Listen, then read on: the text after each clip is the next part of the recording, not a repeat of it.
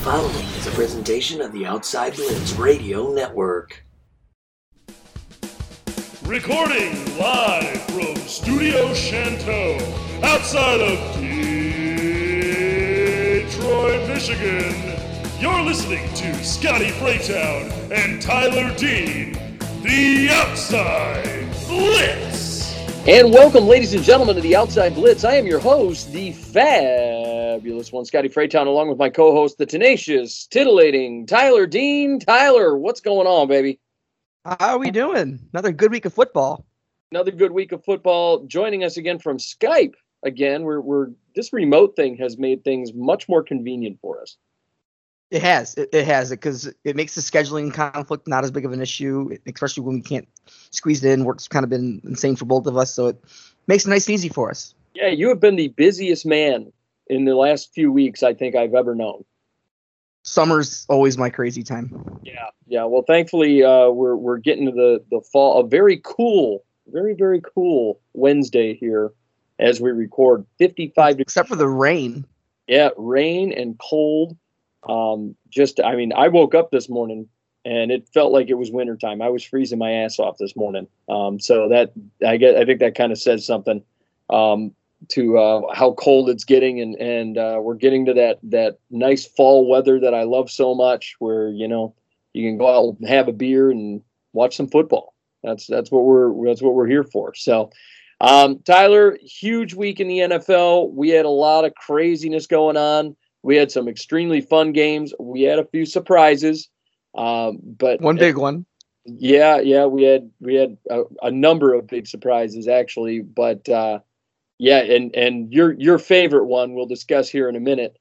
Yes, but I am going to I'm gonna wind up jumping in here pretty quickly. I'm sure you're feeling very happy about that game. We're going to talk about that momentarily. But Tyler, are you ready to jump into scores for Week 2? Let's do it. All right, let's jump into our scores for Week 2 in the NFL, starting off with our Thursday night football game, the Washington Football Team versus the New York Football Giants. Washington comes out on top, 30-29. Taylor Heinicke.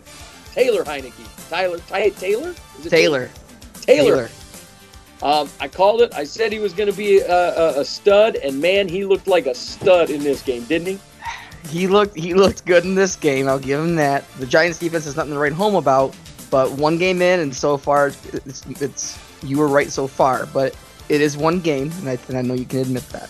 Yeah, it was one game. I know the Giants' defense is a little rough, but I had to throw that one at you. Heinicke looked good, and I'll tell you what, you know, I want to see what he does against like the real defenses or the real teams out there. But thus far, Heinicke, I mean, even though, and you know what, dude, let's be real. He almost shit the bed in this game. He almost threw that late interception that costed Washington the game, but he still drove him downfield, got him in field goal range. Him and Terry McLaurin have, you can tell, they've got just a great rapport between the two of them, and I love seeing that.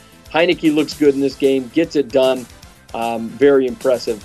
Next up, we got the Raiders and the Steelers. The Raiders beat the Steelers 26-17. Derek Carr riding a hot streak coming into the season. Surprise, surprise. I know. We both love Derek Carr and have for many years now, and here we are, 2 games in, and the Raiders are 2-0. Yeah, it's a surprise. I can't remember the last time I've seen this Raiders team go 2-0, and you know what's the kicker about this whole thing is he beats the Steelers and does it without Josh Jacobs. And he does it without Richie Incognito on the field. So getting it done in spite of everything. And Henry Ruggs. But they did have a good running back to kind of replace it there because Kenyan Drake is still. Oh yeah, Kenyan Drake rather. Still very good. He's very good. I thought the Raiders had themselves a hell of a game, and they've had themselves. But it was Peyton Barber that took most of the carries there. Yeah, which is surprising because Peyton Barber is nowhere near the caliber of Kenyan Drake in my opinion, but. Next up, you've got the 49ers beating the Eagles 17-11, a very low-scoring game. The Eagles looked rough here, just awful. I knew they were missing some pieces, and we're going to jump into those in a minute because they happened after we recorded our last episode. But Eagles missing some pieces, only 11 points on the board. Was Week 1 an anomaly for Jalen Hurts? I don't know, because I don't know if I can put the blame on this on Jalen Hurts. I thought Jalen Hurts himself looked decent. I mean, he maybe. I mean, sort of. I mean, and mostly on the ground. I mean, yeah, I was going to say he was only 12 for 23 for 190. So, I mean, and on the ground he put up 82 yards and a touchdown, which is kind of what we expected because of what he did last year. I think this year, yeah, I mean, then week one looked like an all-star. Week two, not so much. And I understand it's a very tough 49ers defense. And I am one of the best in the league. So I think it's too early. I think you're going to – I think Hurts is going to end up being somewhere in between what he did last week and what our opinion is on him. I think he's going to be better than we both predicted, but he's not going to be a world beater either. Right. Next up, you got the Texans and the Browns. The Browns beat them 31-21. Texans, Tyrod Taylor goes down, and the Texans flounder. Davis Mills comes in, and you know, he looked okay, but he wasn't, you know, anything to write home about. He was 8 for 18 for 102. He did have a touchdown on the day, but also had a pick. Are the Texans in major trouble now that Tyrod Taylor is not in the game and they haven't activated Deshaun Watson? Yes, absolutely. They actually looked decent. It was actually keeping up with the Browns up till Taylor went down. Hell, Taylor was 10 for 11 and 125 and a touchdown when he went down. Right. And then the second half of the game happened, and we know what happened there. Yeah, exactly.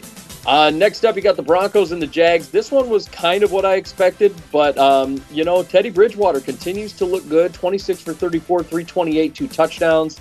He looked really good in that game. Trevor Lawrence flounders again. Very tough Broncos defense, even without Bradley Chubb, rather, on the field. 23-13 for the Broncos. They're 2-0 to start the year. Is that a surprise to you? Yes and no. They haven't really faced teams that are incredibly good, so the 2-0 doesn't surprise me based on the competition. But this is one where I was more right, even though this used to be your boy. I've been big on Teddy Bridgewater ever since he was with Carolina last year, and here we are, and Bridgewater's having a fantastic start of the season. Yeah, last week was a little bit of a middle-of-the-road type of performance against the Giants, but this week he looked damn good, and I think he's finding his rhythm and finding his stride. Again, like you said, Giants in week one, Jaguars week two. I think this week he's got a soft matchup as well.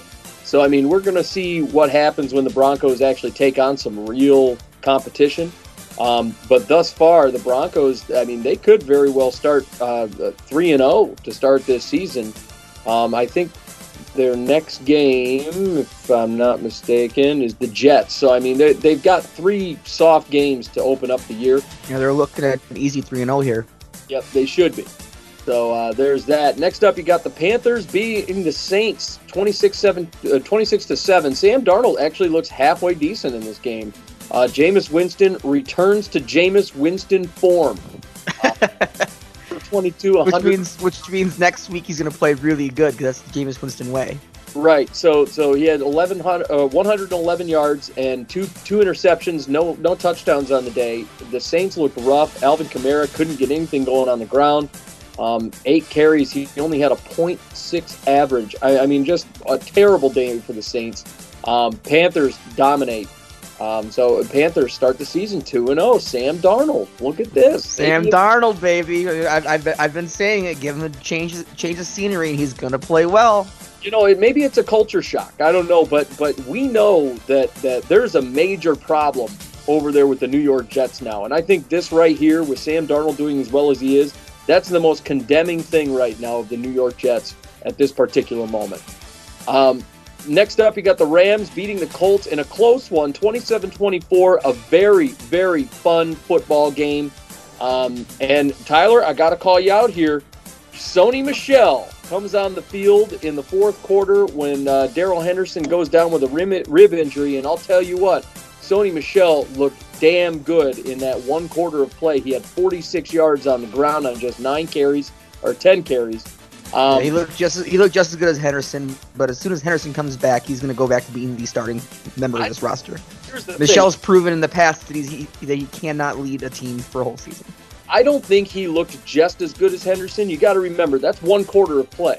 Now Henderson in this same game, 13 carries, 53 yards, and a touchdown. So Henderson wasn't a world beater. Very identical averages. Yeah, identical averages, but Sony Michel, I think, you know, the Rams kind of realized that Sony Michel, this guy could be an every down back for us because they ran him 10 times in one quarter and he looked that good. And I think Sony Michel looked great against the Colts. I'm excited. Oh, he did, but I'm just saying that I think Sony Michel is like the Nick Foles of running backs. He's good for parts of seasons, but can never do a full season. I don't know, and that is yet to be seen. Henderson, he did look decent in this, but once again, Matt Stafford looking strong, looking very strong. And you know what? We got to give big ups to Carson Wentz in that game, too, even in spite of the two ankle sprains. Jacob Eason. How do you sprain both your ankles? Well, both ankles. He got wrapped up in gator rolls by his ankle. And he didn't look bad before he went down, but what sucks about this is Jacob Eason did not look good, and it's very disappointing. And one drive, and I understand it's one drive, and he can't, you know, it's, I thought it, you know, it sucked that they had to send him out in under that circumstance because they had to send him out in that one drive, the game-winning drive. Yes. And that was his debut, and he was 2 for 5 for 25 yards and an interception. It's a sucky situation. I want to see if he can bounce back from it and see if he can show that he's the real deal. So Jacob Eason and Carson Wentz is fighting to come back. They said he's got a double ankle sprain, but he's rehabbing it really well. He might be back, but we'll see. Next up, a blowout. The Bills dominate the Dolphins, 35-0. And despite the numbers, Josh Allen did not look as great in this game as you would think. 17 for 33, 179, 2 touchdowns. Diggs with 4 receptions for 60 yards and a touchdown. Josh Allen has had sort of a weird regression this season so far. He has not looked good. And I don't know. He's not. He's not at all. I don't know what's going on. I don't know if it's just a weird, rough start of the season. I don't know what's going on. I'm still a big Josh Allen fan, but I don't know what the issue is here. I think I know what the issue is, and if you look at the one stat that kind of stood out to me, Devin Singletary with 13 carries, 82 yards, he had a 6.3 average and a touchdown. It's like he's back. Well, it's like rookie season Devin Singletary again. I don't think that's what it is. You know what I think it is? I think that teams realized in the playoffs last year exactly what the Chiefs did to beat the Buffalo Bills. They have no running attack. So what they did is they're making them rely on that running back, and they're dipping their guys into zone coverage, and they're looking for Josh Allen to throw the football. And they know that Devin Singletary is a less than average running back, which is why he played his ass off this week with 6.3 yards per carry. Yep, and I think a lot of that, like I said, has to do with them dipping into zone coverage. If they do what the Chiefs did, that's how you beat the Buffalo Bills. Obviously, the Dolphins thought that was the route to go, and obviously it didn't work out for them. But I really think that Josh Allen is having a hard time because they didn't get that enigmatic runner that Travis Etienne's, or I think Najee Harris right now is having a hard time with Pittsburgh. He would have probably looked 10 times the running back he is if he went to Buffalo. So I think it changes a lot for Buffalo not having that running back, and I think Josh Allen is suffering the effects of that. I don't know if he's going to be the quarterback we saw last year until they get him a good running back in that backfield.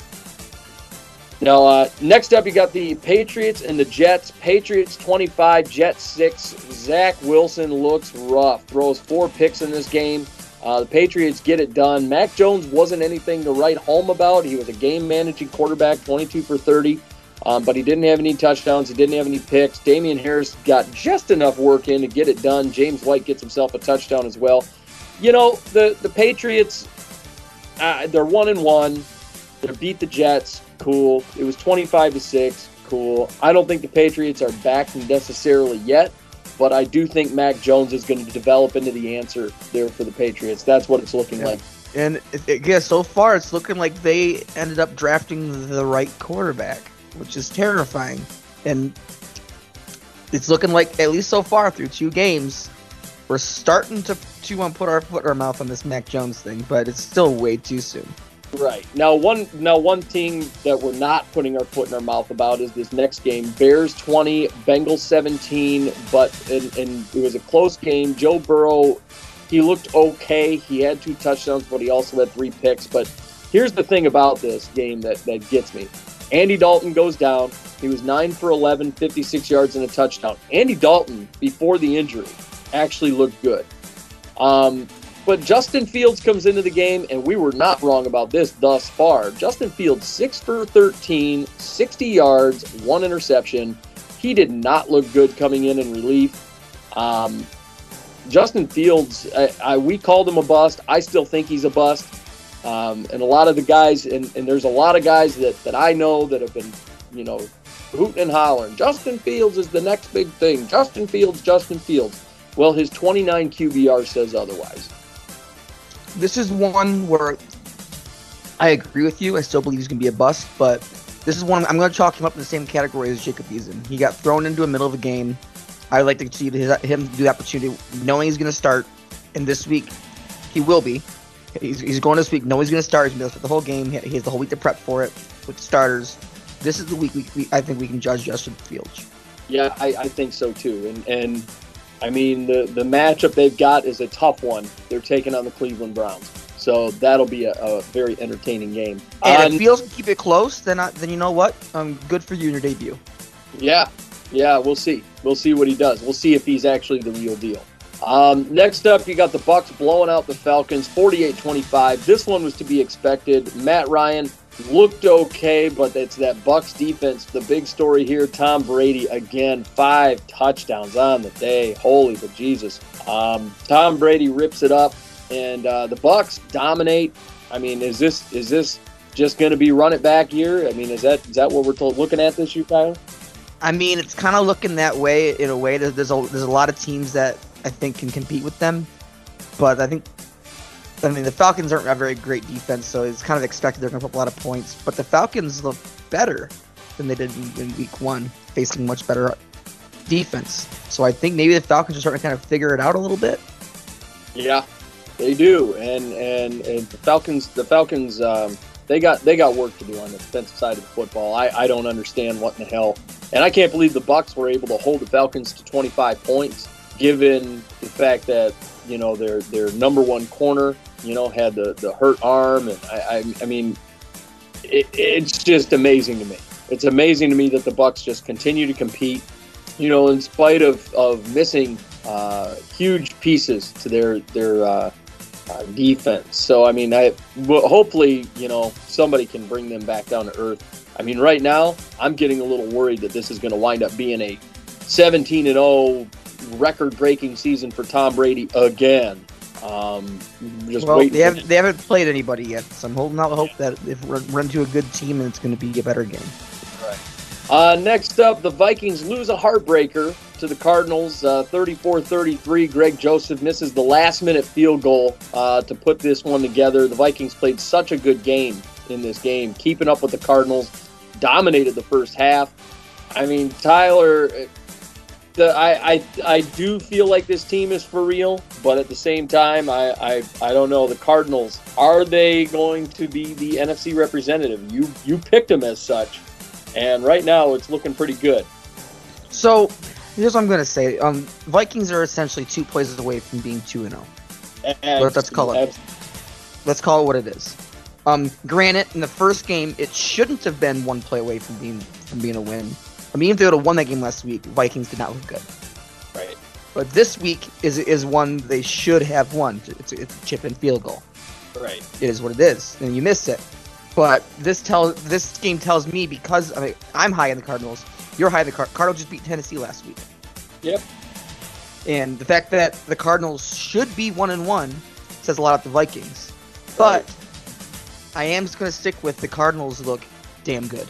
Yeah, they did look damn good, and Kyler Murray still looks like one of the. And I'm going to jump into that game after we finish up the scores here, along with the game about your boys. But next up, you got the Titans and the Seahawks. Titans beat the Seahawks 33-30, and really, I'm not even going to say the Titans beat the Seahawks. I'm going to say Derrick Henry beat the Seahawks, because that's basically what it was. Huh. Yeah, Derrick Henry goes off. It's almost like he was mad about Week 1. Yeah, it was wild. 180-plus yards. I mean, he goes out. I mean, just mollywops the Seahawks here. And you got to know, Seahawks going into Minnesota next week, they're going to be pissed.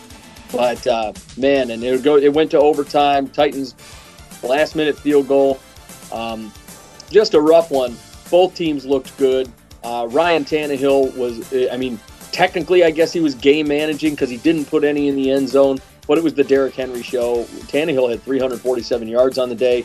Russ Wilson looked damn good.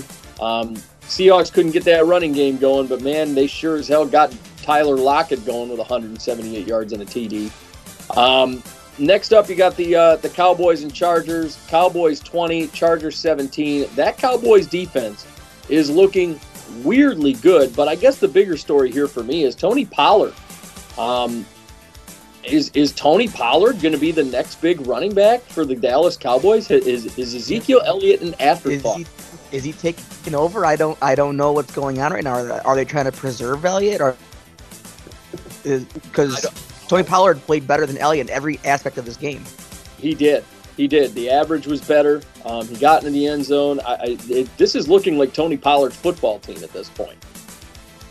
And I mean, a lot of people were really worried, we're not really worried, I guess, but we're saying, man, Tony Pollard is looking better than Ezekiel Elliott when he plays in relief. And Tony Pollard has looked, I mean, this game, he showed up and said, I'm going to just be better than Zeke this time. And he just went and out. He was. Yeah, he was better, and the stats don't lie. They're side by side, and Tony Pollard is currently the better running back than Ezekiel Elliott. It's mind-blowing to me. So there's that game. Next up, I'm skipping this one because I'm gonna jump into I'm skipping the Sunday night game because I've got more to go into that, but about my team and your team. Next up, I'm going to talk about the Monday Night Football game. Packers beat the Lions 35-17. Seems like Aaron Rodgers found his stride in the second half of that football game. He looked really good. The Lions kind of imploded. A lot of bad penalties. Aaron Jones, man, 4 touchdowns on the day. And Robert Tonyan finds his way in there. The Lions couldn't stop anything in that second half. 21 unanswered points from the Pack. In the first half, Jared Goff looked damn good. They went into the half with a 3-point lead and left the game losing by a margin of 24 points. Or no, what? I can't do math. 16. No, I can't do math, Tyler. 18 points. But yeah, 18 points. I'm like doing math in my head poorly. No, it's weird. The first half of the game, you're kind of thinking, wait a second, maybe the team that we saw in the last 2 minutes of the Niners game is the same team we see all year. Are they can be weirdly good? Oh no, never mind. They're back to real life. Yeah, we're back to they always say SOL around here, same old Lions. Well, that's kind of what we get. The Packers looked good in the second half. Turned it on in the second half. Yeah, in the first half it was kind of like okay, it wasn't bad. One thing about the Packers, like I started getting concerned, and not really concerned. I was like happily concerned because of their arrival, but I'm like, okay, well maybe this Packers team is kind of just looking the same way that they looked last week. Maybe this is going to be the thing for the year. And then Aaron Rodgers just said, nah, I'm still here. So Aaron Rodgers gets it done.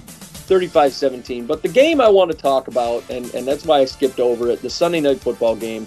Ravens beat the Chiefs 36-35. Man, I'll tell you what, and Patrick Mahomes threw one of the ugliest interceptions I've ever seen him throw. Lamar Jackson, he throwing the ball, he didn't look incredible. We know Lamar is made for being a mobile quarterback, a running quarterback. He's been damn good with his legs. This time he had 107 yards, 2 touchdowns with his legs. Tyson Williams took the bulk of the carries for the Ravens. Tyler, what do you make? And I got to tell you also, Marquise Brown just showed up out of nowhere. Just looking beast mode here. Is this Ravens team, are they for real? You kind of slayed the dragon, but it's only week 2. I get it. You guys have had a hard go against the Chiefs in the playoffs. Tyler, what do you make of this? Is this a, hey, they managed to upset the Chiefs at home, or what do you make of this, Tyler? Well, the first half Lamar's throwing wasn't very good, but I think he kind of warmed up in the second half, and I think he played one of his best halves of football when it comes to passing. Yep, and one thing I want to point out, and this is how I'm going to be interconnecting both my team and your team here, is the difference in coaching philosophy, and I know where you're going with this. What was that? I know exactly where you're going with this. You know, I want to point out the balls and the guts that it takes to go for it on 4th and 1 like that. On your own side of the field. Yep, and on your own side of the field. And John Harbaugh showed some real gall, you know, and saying, but you know what also got me about it? And this is what I love about the leadership of John Harbaugh. And I would kill for a head coach like John Harbaugh because he's one of the best out there. But one thing that gets me about John Harbaugh and the Ravens is when that 4th and 1 was going on, John Harbaugh walks onto the field, and I was watching the video. He walks up, and he asks Lamar. I was watching it, you know, I'm going, wow, he's asking him, like, do you want to go for this? And Lamar's like, hell yeah. And it's Lamar. You know exactly what his answer is going to be. Yeah, and so that could have very well been the game. That could have costed him the game. But John Harbaugh went for the win. He went for the W. And he turned around, and it was every Ravens player. It wasn't just Lamar. It was everybody. He looked at the defense. He said, you guys want to go out there and you want us to punt this and you guys want to go out there? He said, hell no, we don't want to go out there. Go for the W. We want the win. He asked, the Ravens have been the most – they go for the most 4th downs of any team, and it's not even close. Yep, and because they have Lamar Jackson. I mean, let's be real. They've got a great running quarterback, but B, they also have they understand the metrics. They actually 3 years ago they actually hired a kid out of, I think, Stanford. He is the team's analytics coordinator. Right. He said, and they run all the math based on all the teams and saying yes you should, no you shouldn't. Yeah, It was a very gutsy, ballsy call on your own side of the field to take this thing home off of that Chiefs fumble. And, man, I'll tell you what, the Ravens showed some guts. And I, like I said, I would kill for a head coach like John Harbaugh. I think he's just an awesome head coach, and he's been a great head coach in this league, one of the best for a long time. And now I'm over here looking at... Yeah, I'm going to do the bear poke just to kind of lead in this one. So are you saying that the Vikings aren't very ballsy? I'm here's my thing about the Vikings, and I'm saying they aren't very, very ballsy for a couple of reasons. My thing about the Vikings, especially this past week, they had a 4th and 1 situation, and it resulted in a punt, and it gave the Cardinals a drive where they could have very well put that game away. And had Rashad Breeland not gotten hurt the way he did, and Cam Dantzler hadn't came into that game, Cam Dantzler prevented a game-winning touchdown in that game. And I'll get to that in a second. But the Vikings, they didn't go for it on a 4th and 1. And it almost costed them the football game because they weren't aggressive enough. And I thought they were hot enough to get that 4th and 1. And they didn't go for it. And I thought that was miserable. Miserable play calling. On top of it, so, and this is my gripe about Mike Zimmer right now. Mike Zimmer doesn't understand when to be aggressive and when to be conservative. He just doesn't understand that. It's mind-blowing to me. I have a problem with Mike Zimmer not going forward on a 4th and 1, which really should have been like a gimme 4th and 1. You have a $15 million running back. You have Kirk Cousins playing hot football. You go for it on 4th and 1. Cardinals defense is getting shredded.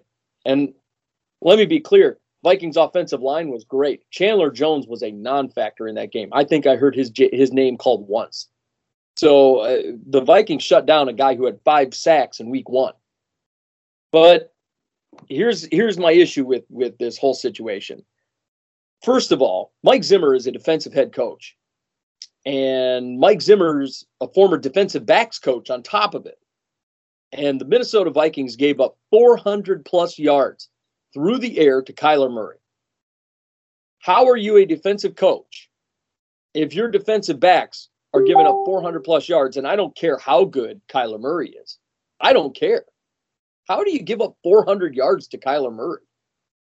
How do you let Rondale Moore trot untouched across the field, untouched, uncovered, to give up a wide open 77-yard touchdown to Rondale Moore, one of the fastest guys in the league? It just doesn't make sense to me. But then we've got a chance to put this game away. Kirk Cousins led a great drive. Kirk Cousins was definitely not the problem this week.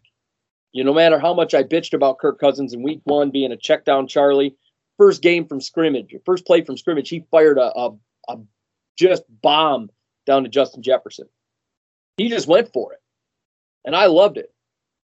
Actually, it might have been to K.J. Osborne. But the Vikings go ahead and they drive downfield. K.J. Osborne catches a pass, gets a first down, and takes it into the red zone. They're at the 19-yard line with 41 seconds left. And Mike Zimmer, instead of taking a couple shots at the end zone or you know, running a couple of plays to get the yardage closer, he decides, I'm just going to let it run down to the 2-second mark and then kick a 37-yard field goal. Now, I'll hammer on Greg Joseph. Greg Joseph, do your fucking job. You need to make a 37-yard field goal. Do your job. Extra point. Yeah, I mean, that's really all it is. Those are the kicks you make. Those are the kicks you have to make. But when I'm over here looking at a guy like Mike Zimmer, I'm going, okay, wait a minute. You have, and that, here's another thing that gets me about it. K.J. Osborne was having himself a hell of a game as a number 3 receiver. Now, all I hear from Vikings fans all the time is them soaking their jockeys about, oh, man, 3 deep. Remember 3 deep? Remember Jake Reed and Randy Moss and Chris Carter? 3 deep, baby. Yeah, baby. Okay, well, guess what? Currently, we have a 3 deep. You have Thielen, Jefferson, and now K.J. Osborne. And Osborne's kind of emerged out of nowhere. He's looking really good so far. He's got more yards right now than Stephon Diggs does, and more catches. I mean, that's saying something. And out of nowhere, you're not going to try and, you know, get a few more yards, make that kick even easier for your kicker. I mean, you're not going to take a couple shots at the end zone, maybe put it away that way. And given this team's history of kickers, and I mean, I have PTSD about kickers in this football team. I mean, I do. I mean, it's been going on, and the curse of Gary Anderson is alive and well, okay?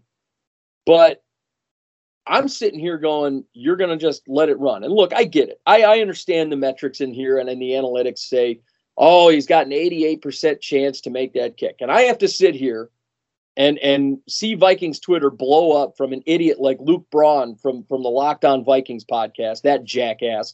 I have to sit here and listen to him on Twitter go, oh, it's 88% chance. He made the right call, blah, blah, blah, blah. Well, guess what, asshole? The other 12% got it done. The other 12% was the prevailing thing here. That 12% is what mattered. So I don't want to hear that he made the right call. Clearly he didn't. And clearly he should have taken, he had plenty of time. 41 seconds is a lot of time in football. I mean, that's a lot of time, especially when you've got a timeout. Take a couple shots. So show some balls, show some guts. And Mike Zimmer, I'm pretty sure the analytics would say that in the Ravens situation, when you're up a point on your own side, that you should punt the ball, but.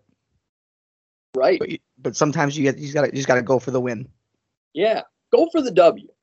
And had the Vikings done that, there's no doubt in my mind right now that they walk out with a win in that football game.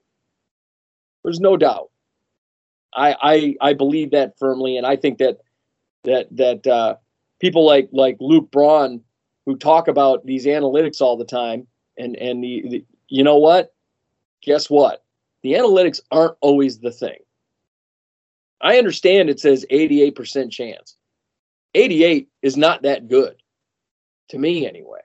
When I have a game on the line, I want that to be like 94, 95, especially in a one-point game with the game on the line, and I can put this thing away. Give me a couple more plays. So I think Mike Zimmer right now, his seat just got way hotter with that loss, and now they're going to come home and face an incredible Seattle Seahawks team that is pissed after losing to the Titans in week 2. So, to me, and I'm going to put it like this, either Mike Zimmer has to win one of the next two, and the Vikings have to somehow make their way into their bye week in week 7 at 3-3, or Mike Zimmer needs to go. It's time. At that point, and I can't sit here and blame Kirk Cousins.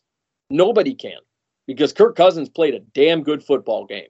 He was an efficient quarterback this week. So for people to be out on Twitter going, oh, Kirk Cousins this, Kirk Cousins that, I don't want to hear it.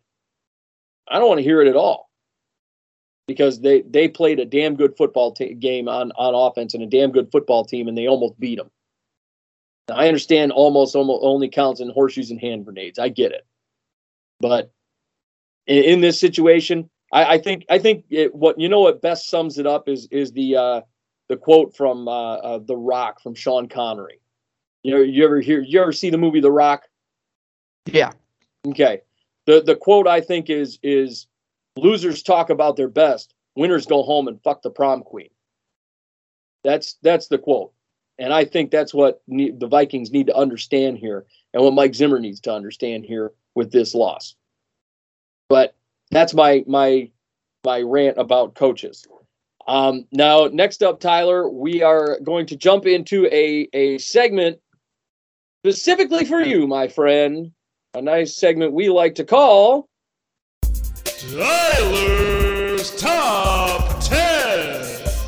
Tyler's Top 10. And Tyler, it has been a wild week. We had some interesting guys show up on your top 10. I'm excited. Are you ready?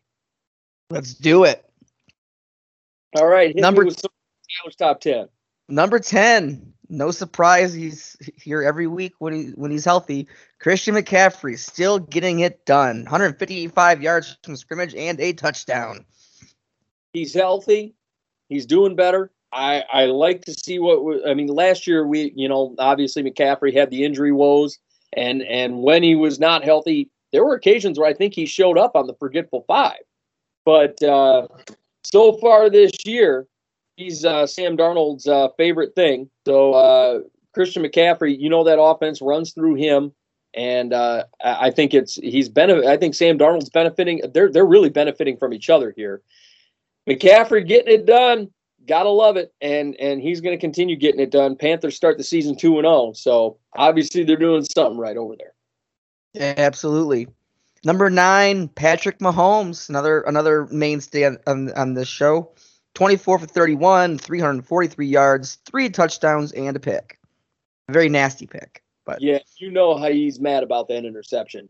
And his first pick ever thrown in September. First loss ever in September. I just gotta love it. Yeah, but he played very good. He played very well against a very game. Baltimore defense. The Baltimore defense has always been notoriously good, even when they're missing parts. And this is one of those occasions. The Chiefs are dangerous, and the Baltimore defense got it done for you guys, really. I mean, Lamar, yeah, he got the 4th-and-1 run in, but Baltimore causing that fumble, the defense causing that fumble and getting that ball back was a huge part of that. I mean, gotta love it. Patrick Mahomes still, then this is another thing, even though in spite of Kirk Cousins having a great game last week, let me just make it clear, I would kill for a quarterback like Patrick Mahomes too. I really would. Oh, for sure. We all would. So Patty Mahomes getting it done once again on the top 10. Number 8, Derek Carr, 28 for 37, 382 and 2 touchdowns. Carr is such an enigma right now. He's just getting it done. I don't know where the hell he came from, but he's looking strong. I mean, and are his stats like amazing? No, they're not. They're kind of They're above average. I'll definitely say that. But he's leading this football team. And suddenly crazy John Gruden doesn't seem so crazy. So I don't know. I want to see if Derek Carr can continue this trend, this hot streak. He's been a real leader for that football team. And, I want to see if he can keep this going. This is the first hot streak out of Derek Carr that we've seen in quite some time, since that MVP year a few years back, or that MVP caliber year anyway. So I want to see if he's the real deal. Years ago when Derek Carr got drafted, I was at a wedding and we were talking football, and I had mentioned that I believe that Derek Carr is going to be a star. That's what I threw out there. And people laughed at me at that table. And Derek Carr has been a mainstay, but he's been a very middle-of-the-road quarterback. If Derek Carr gets as hot as he usually – like, when he gets hot, he gets hot. If he gets hot, oh, buddy, I'm not going to feel – because lately I've been feeling like a dummy for saying it, but I don't know. If he gets hot, then I'm going to feel really good about myself afterward. No, and I've always been a big Derek Carr fan. I think a lot of what's going on over the years has been not his fault. I agree with that. Number 7, Tyler Lockett, 8 receptions, 178 yards, and a touchdown. He's such a boom or bust player, isn't he? He can be. And last year he was very consistent early on, and then he kind of slowed down a little bit. Well, if you look at Tyler Lockett's, and I guess particularly from a fantasy perspective, Tyler Lockett, I think last year had 4 games where a majority of his fantasy points came from, and then the rest of his games were like nothing. He's so streaky. And then he has weeks like this where he just sets the world ablaze. And then he has certain weeks where it's like, Tyler Lockett's there, but DK Metcalf's the real deal. And really, so far, Tyler Lockett's been the real deal, not Metcalf. So I want to see if Tyler Lockett is going to wind up being the number one there. Last year, DK was the number one there. And according to the depth charts, DK is supposed to be the number one there. Maybe teams are closing in on DK, but they have a great 1-2 punch at the receiver position over there in Seattle. So I like Tyler Lockett. I think he was underrated after last year. I think he's got the ability to blow up. He still is kind of streaky to me. I want to see if he's going to be more consistent. If he can consistently put up numbers that are over 100 yards and a touchdown, I would love that for him anyway. I definitely won't love it next week, but I think Tyler Lockett right now is hot, and he's been hot for the first 2 weeks. Number 6, straight from the top of the Forgetful 5, all the way to number 6 on this week. Aaron Rodgers, he's back apparently. 22 or 27, 255 yards, and threw up 4 touchdowns. Had a great game. Aaron Jones seems to be his new favorite target. I mean, Devontae has been a non-factor, hasn't he? Devontae's been a non-factor, and as his demand of having Randall Cobb back as well. Yep. Aaron Jones wasn't good last week either, but then again, the whole team wasn't. Right. Well, Randall Cobb had a clutch catch. But that's about all he was good for. He did have a clutch catch on a third down, and it was a good size. I think it was 19 yards. But I mean, outside of that, he hasn't done anything. But Aaron Jones, we saw a game like this last year, and the only reason I remember it is because I had him in fantasy that day. Aaron Jones had 3 passing touchdowns in that game. He's just one of the favorites of Aaron Rodgers. But one thing that the Packers did really well against a shoddy Lions defense is they were running Robert Tonyan right down the seam is what they were doing, just consistently over and over and over again. And Rodgers was just hitting him, boom, boom, boom. I mean, right just around the hashes, he was hitting him. And the Lions had no answer for it. And I think Tonyan had 59 yards and a touchdown in the game. Rodgers looked good. He looked like, I mean, it was a very dink and dunk style of play that we don't usually see from Rodgers. He did have a couple of deep passes, but Rodgers is playing really good football as of the second half, as of halftime on Monday night. But Rodgers has played well in week 2. I want to see if he continues the momentum, but we're still walking on eggshells with Aaron here because of what's gone on in the offseason and how he looked in week 1. So I want to see if Rodgers is back. or if he is just crap. So we're going to find out. Number 5, same team, Aaron Jones. We already kind of talked about him a little bit. 115 yards from scrimmage, but he got 4 touchdowns. Yeah, four touchdowns. I know you love the scrimmage yards. He was sort of a non-factor in the running game, but then did really well in the passing game. He's one of those. I feel like he's a pure red zone threat. Yeah, he's a starting running back that is a change of pace back. It's like they like having a change of pace guy as their starting running back. They were running A.J. Dillon a lot more, which, you know, kind of took me a little bit by surprise. I think they want Dillon to be that body blows kind of guy where they want Jones to be their change of pace. Jones can handle it. I think he can handle both roles, but I think they don't want to burn him into the ground. He's played really well for the Packers. I like Aaron Jones a lot. And if they keep him in that role, I think that's where he's going to be the most effective. Number 4, Cooper Kupp. 9 receptions, 163, 2 touchdowns. He's looking really hot to start the season. From a fantasy's perspective, I totally didn't mind it. Even though one of my opponents have Cooper Kupp, I have Matt Stafford, and this rapport between Stafford and Kupp is just wonderful. Stafford is calm, hitting Cooper Kupp. Kupp gets open. I guess they're best buds. From my understanding, they sit beside each other in the film room and study tape together and all kinds of stuff.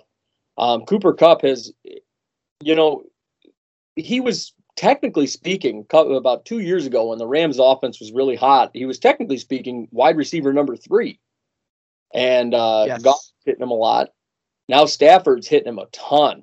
And it's a complete culture change over there, I think. And I love the fact that Cooper Kupp is getting it done and showing that he is the real deal. The question is about whether or not he can stay healthy. If he can stay healthy for a full season, Cooper Kupp will be a stud.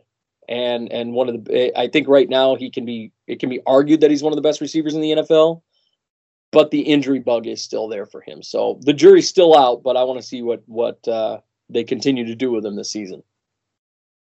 Number 3, Tom Brady, 24 for 36, 276, and 5 touchdowns. He's just running it back. So far, he's running it back. He's just running it back. I mean, 5 touchdowns for Tom Brady. I understand you're taking on a crappy Atlanta defense. I understand that.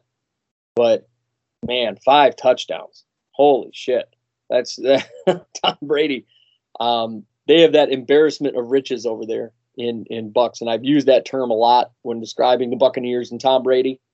And embarrassment of riches is I think the best way to describe it. He's just getting it done, and this trend is going to continue. Gronk has been a much bigger factor now that he's back in the swing of things. Last year, Gronk was a little quiet. He had a couple of clutch until the back quarter of the season. Yeah, he had a couple of clutch catches in the playoffs, and he had a couple of clutch catches in the back end of the season. But man, now that he's found his stride, Gronk is officially back, and he's having a good time. And Brady to Gronk, 2 of those touchdowns went to Gronkowski. So I mean, big day for the Bucs. I think Tom Brady is just. Right now, he's the man to beat. Well, potentially, because number 2, the second straight week, and right now my MVP candidate, Kyler Murray, 29 for 36, 400 yards, 3 passing touchdowns. He did throw 2 picks, but then he had a rushing touchdown as well. Yeah, the Kyler Murray show is in full swing, and he is the guy. He's one of those quarterbacks that elevates his team. But he's also one of those quarterbacks that can keep his team in games. The defense looked very rough against the Vikings, and the Vikings offense looked strong. The Cardinals defense couldn't keep up with the Vikings offense, and Murray kept him in that game. He really did. The guy is an enigma. I just, you know, and the play to Rondale Moore, the 77-yard touchdown pass, was set up because Murray got out of the pocket, and Patrick Peterson actually came off of Rondale Moore to try and go after Kyler Murray, thinking he was going to make a play with his legs, and he left Rondale Moore wide open. Yeah, it was actually a very similar play to the Lamar Hollywood hit. Yeah. And that's the issue with Kyler Murray. He's such a dual threat quarterback. He doesn't take a ton of hits, you know, and for with those two interceptions, I mean, he did have the two picks. Let me just, you know, I want to point out one of those was a pick six by a guy who was on my my forgotten five last week was Nick Vigil. And we'll get to him shortly here, but. That's a spoiler, by the way. But yeah, I think Kyler Murray, you've definitely got him in the right spot. Anytime you can shred a Mike Zimmer defense for 400-plus yards, absolutely. And number one, it seems like the number one spot's eluding Kyler Murray, but there's always a really, really good candidate here, and this time it's Derrick frickin' Henry. 35 carries, 182 yards, 3 touchdowns, and had another 55 yards through the air. Nothing new. I mean, can we just start calling him the best running back in the league? I mean, is it official at this point? I mean, I know we've had a lot of talks about Dalvin, and I know we've had a lot of talks about you know. I think CMC can still kind of challenge that a little bit, given how much McCaffrey gets hit in the passing game. But it's as far as pure ground, yeah, it's the Derrick Henry show, and it's not even close. Yeah. I think Derrick Henry was and has been outstanding. And really, I mean, last week he looked rough. I get it. This week, whole different animal. Yeah, he put it to the Seattle Seahawks. And I understand the Seattle defense is not what it used to be. It's really not. But you gotta love Derrick Henry just. Pounding the rock, getting it done, keeping his team alive. That's what great players do, is they elevate their team. So, yeah, we'll say that is probably the most accurate spot that you can put Derrick Henry. It's number one. He's one of the best players in football. So, and that is Tyler's top 10. Now, I have 5, and I'm going to jump in those. We're into those right now for a segment we like to call Freytown's Forgotten Five. Freytown's Forgotten Five. Now, Tyler, I've got a couple honorable mentions. All right. And I've got 5 great players that I think played really well this weekend. My honorable mentions, one of them is Nick Vigil again. I mean, 8 tackles. He had a pick six. That guy has been all over the field. Teams thought this guy was a backup, and he's a backup coming into a starting role for the Vikings defense. This guy has been a starter, and they've been running the ball directly at him, and he's been making him pay. They've been throwing the ball his direction. He's been making him pay. Nick Vigil this weekend looked damn good. Again, against the Cardinals. He looked damn good against the Bengals. This is his second week getting a mention here on this show. He was in the Forgotten Five last week. This time he's just outside, but man, Nick Vigil. Wow. The other honorable mention is one that you're going to appreciate. Marquise Brown. He had 6 receptions for 113 and a touchdown. But the thing that kind of keeps him, you know, like this would be a good stat line, and it is worth mentioning. It's not as good as the stat lines of the other guys, but the thing that would made it worth mentioning is he had both of his girlfriends in the crowd. Yes. I just want to make that plural. He had girlfriends in the audience. Oh, dear. I thought that was just absolutely fabulous that he had that. Just a wonderful thing for him. So, great job. No wonder he was catching everything on Monday or on Sunday night. Now for the Forgotten Five. Number 5 goes to Kirk Cousins, 22 for 32, 244, 3 touchdowns. He was on the forgetful last week. He's on the forgotten this week. He had a damn good game. By the numbers, Kirk Cousins, I love it. And he played. Nobody can complain about the way he played the Arizona defense. Am I wrong? No, he played incredibly well. He kept up in a game that I thought they were going to lose by a lot, and they played really well up to a field goal. Yep. I mean, he did a great job. Number 4, and you're going to hate this, Taylor Heinicke, 34 for 46, 336, 2 touchdowns and a pick. Heinicke was the man that kept, well, him and McLaurin are the guys that kept the Washington football team in that game. Heinicke made some great plays with his legs. I mean, I love this. I think it's great. The former Viking, Taylor Heinicke, getting it done. He looked good this week. I want to see if he can continue, but he looked good. Yeah, I thought he looked damn good. I understand it's a Giants team that's ailing. I get it. And you know, I know that you're not completely sold on him. I'm not completely sold on him. I want to see if he can put up a W and put up those clutch performances against a real good defense and a top-tier team. But this week, for a guy who just had his third start, I mean, I think that says something about Taylor Heinicke and the way that he gets it done. So Heinicke, number 4 on the list. Number 3 goes to a guy that I hate, Rondale Moore. 7 receptions, 114 and a touchdown. He did have that one big 77-yard touchdown pass. This guy's turning one of the best vertical threats in all of football. Rondale Moore's looking dangerous and scary, and I'm loving watching him play. Yeah, I think he's a great compliment. I think I could argue right now he's the number 2 over there. Even though A.J. Green is listed as the number 2, Rondale Moore is really the guy. And he's showing number 1 receiver capabilities. So I'm kind of curious as to how this is going to go. A.J. Green's 4.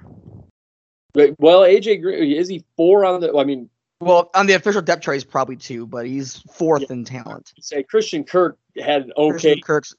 He had an okay week. He had a really good week 1, but Christian Kirk's still a very big part of that offense. Yeah. Number 2 goes to Russ Wilson, 22 for 31, 343, 2 touchdowns. He had himself a hell of a game against the Titans. Titans defense looking rough to start out the season. I know. Yeah, a little surprised, but Russ Wilson shredding them. Getting it done, him and Tyler Lockett. He had a few passes to DK Metcalf, but DK Metcalf actually wasn't even near the top of the receiving on. But DK's still getting his targets though, so I think DK is going to warm up. Yeah, he's got to warm up. But the number 1 for this week, I thought this was a no-brainer.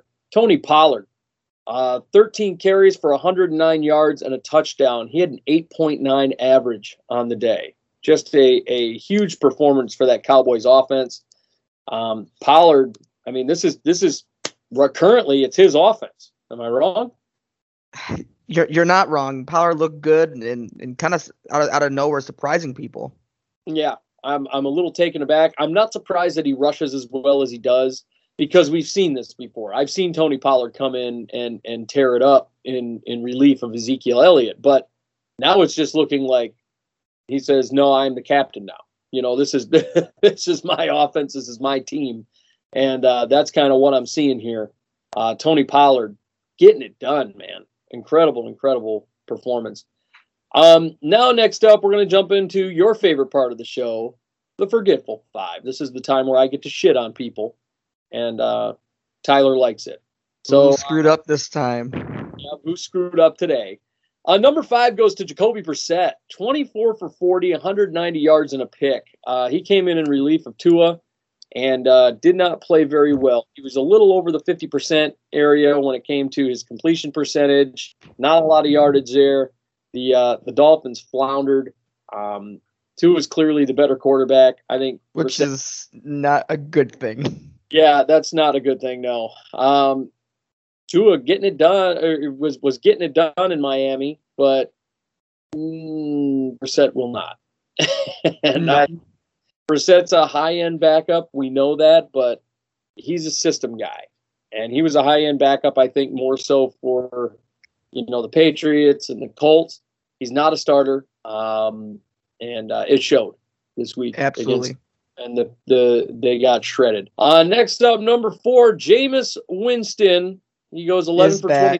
Yep, 111 yards, 2 picks. That's the Jameis Winston we know, and we've learned to slam on. So Jameis Winston winds up in number 4 on the Forgetful 5. We knew this was coming, didn't we? We did, but it's also just as likely he'll end up number 1 on my top 10 next week. Yeah, monster week. He always does that. He's very back and forth, so we'll see. Number three, a guy that we both called a bust, and I still think he is, Justin Fields, 6 for 13, 60 yards and a pick. He had a 29.9 QPR. Justin Fields, horrible week. He looked like shit. He came in relief of Dalton, and he did not look good. I still think he's a bust. We'll see how he's going to do in a full game this upcoming week, but I still think this guy's a bust. I think he's going to fall apart, particularly because he's taking on a Cleveland defense. I mean, dude, am I wrong here? You with me?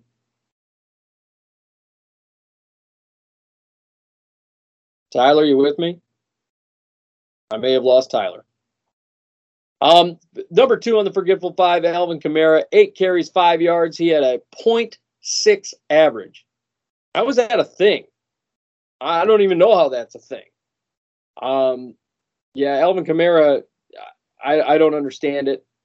He the Saints' offense really this week did not look good. They looked weak. And I think that they looked like hell. And last but not least, number one, Zach Wilson, 19 for 33, 210 yards. We had 4 interceptions on the way. Zach Wilson looking rough. Tyler, is this a culture thing with the Jets now? I think it is, because I still like Zach Wilson. I don't think this is his fault, but it's just kind of comical. Did you see the reporter ask after the game, ask Zach Wilson, like, do you feel like you're seeing ghosts out there? Oh, I think and Zach Wilson very maturely goes, absolutely not. Yeah, I think Zach Wilson, I'm starting to think this is a culture thing with the Jets. And to be fair to Zach Wilson, he did own it. He owned the whole thing. He did. So I got to respect that. That shows a good leadership quality. I want to see if he can bounce back this upcoming week. But I just really think this is a culture issue with the Jets at this point. I think there's a problem there, and the coaching staff and the front office. I think this is a problem with the Jets more so than it is these first-round draft pick quarterbacks. And it's sort of like what went on with Cleveland. You know, Cleveland, absolutely, they were drafting these quarterbacks that were just, you know, and they had different coaches every year, and it was just a big mess. That's what I think is basically going on with the New York Jets at this point. Now, next up, we were doing our rookie, our rookie rankings here, and I got to tell you, Tyler, my rookie rankings, the rookie rankings for me have shifted a lot. Yours has, and because of which, and mine have too, because of which our combined is becoming kind of all over the place. Yeah. There are a lot of guys that, and they shifted a lot because there were certain bad performances and there were certain good performances that took place.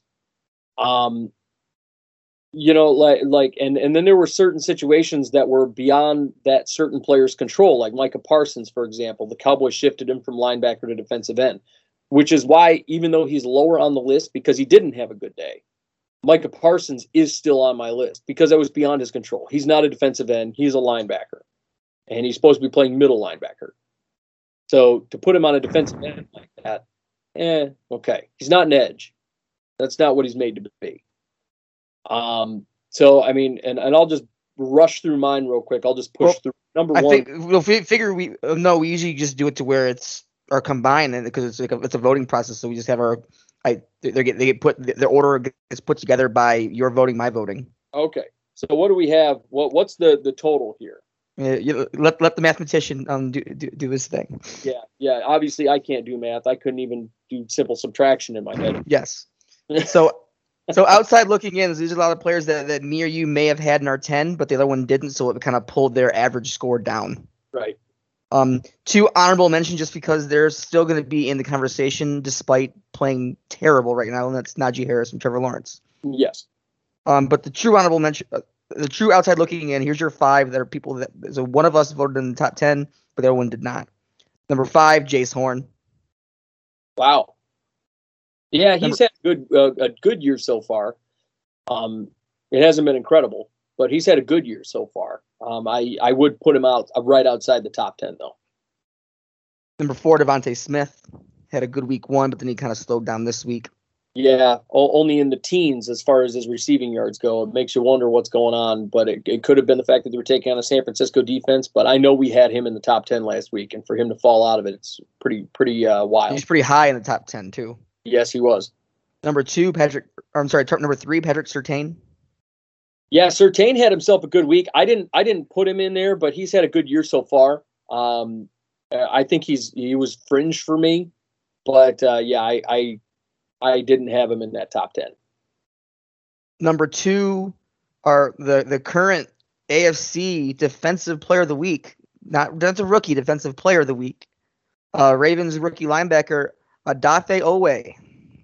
He played great ball this past week. He's been great all around. He's looking, and when this guy got drafted by the Ravens, didn't I look at you and say, hey, that's a great draft pick?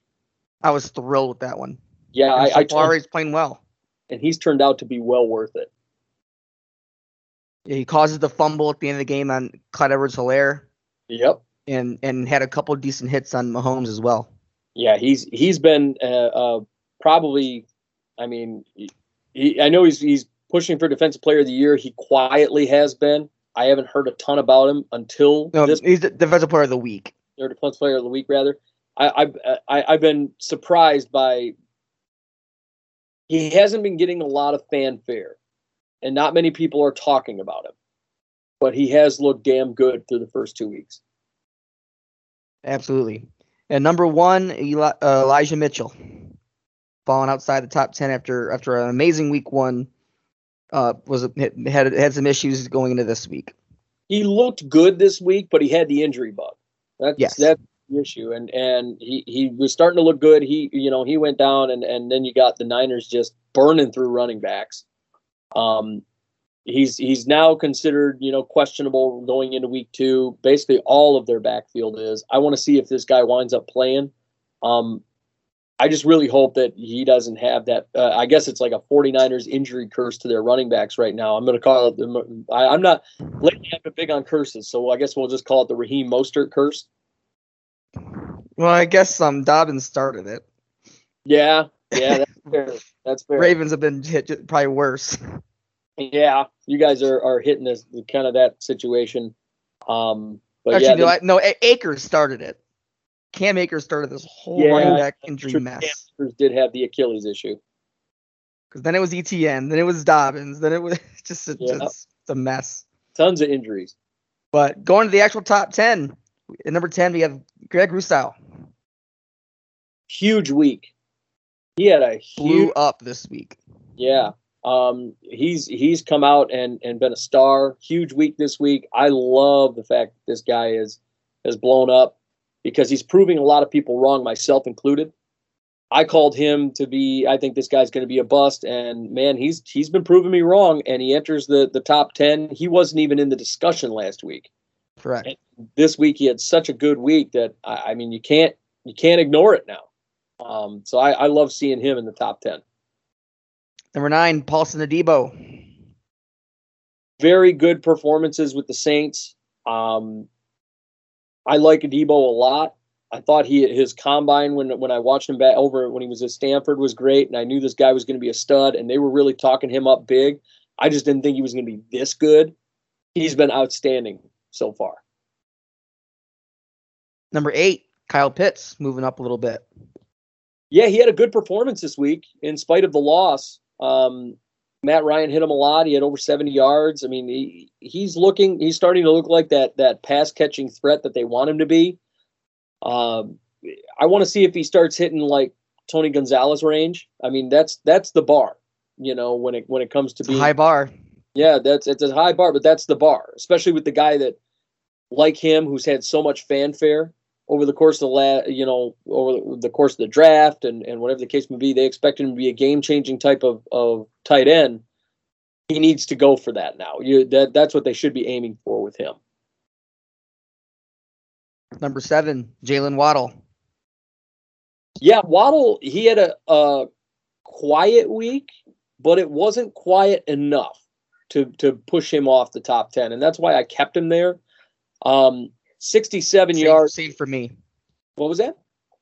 same thing on my end too. Just like he moved down a little bit, but still enough. His week one had some good weight here. Yeah, he didn't have as good of a week. Understanding the quarterback situation definitely affected that. He had, a hair over 60 yards and a touchdown last week. This week, a lot quieter, but it wasn't quiet enough. I think he basically had around, it was close enough to the same numbers, even though it was a little dip. He had close enough to the same numbers as he had last week. I think Waddle, you got to have a starting quarterback throwing to the guy. And we also have to realize that he's been number 2 and number 3 on the depth chart for Miami. So you can't expect that performance every week until he winds up picking up a number 1 spot, if he does. But I think it's going to be even more affected this week because Will Fuller's going to be coming onto the field this upcoming Sunday. Absolutely. Number 5, Micah Parsons. Yeah. So Parsons, again, he's kind of in the same discussion. It wasn't his fault that he got kicked over to defensive end. He still made some plays. I don't think he has any business at defensive end. He should be a middle linebacker. And they kicked him over to defensive end like that was a good idea. I don't know what the hell they were doing in Dallas. He still had a good enough week. The numbers weren't where I expected them to be, but then knowing that they kicked him to defensive end, that explains it. The Cowboys need to move him back to middle linebacker. Just 100%. Yeah. Number 4, Mac Jones. He was game managing, and that was enough. He was game managing. He had no touchdowns, no picks. He had 190 yards. Okay. There's nothing to write home about. But yeah. He's playing well, and so far he's been the hero of this quarterback class. Yeah, he's been the best quarterback in this class thus far. All right, going to the top 3, which I'm basically going to call a 3-way tie because the way we had them ranked is you can basically call these number 1, part 1, 2, and 3. Yeah. But just the order came just a little bit off. And number 3, Penei Sewell. Yeah, Sewell. He had a really good week, and he continues to impress. You gotta love what Sewell is doing. His PFF grades have been outstanding, even in spite of the fact that Goff has been sacked on a couple of occasions. Then none of them came off of him, I don't think. No. He looks like the best offensive lineman to come out of this class right now. So his PFF grade definitely shows that. I think he had a 71.5 PFF grade, which is really high. So he looks great, and he knows how to set that edge. And the Lions just need to not kick him to right tackle and just leave him at left tackle because that's what he's good at and that's what he's there for. Yes. Forget Taylor Decker. I don't care what kind of contract you signed him to, and I don't care if he's a veteran or not. Penei Sewell is the better player at the left tackle position than Taylor Decker is. So Decker needs to be the one kicking over to right. Number 2, and this is only because I'm going to I had the tiebreaker be the person who's number 1 to retain their spot. So number 2 is going to be Rondale Moore. Yeah, Moore looks good. He had another great week. This skyrocketed him up the charts. He was a game changer for them. He was more of a game changer than DeAndre Hopkins was in this game. Against the Vikings, and it's a very tough Vikings defense that has not looked good through the first 2 weeks. And he had that 77-yard touchdown. He showed big playability. He was breaking tackles. He was making plays with his legs.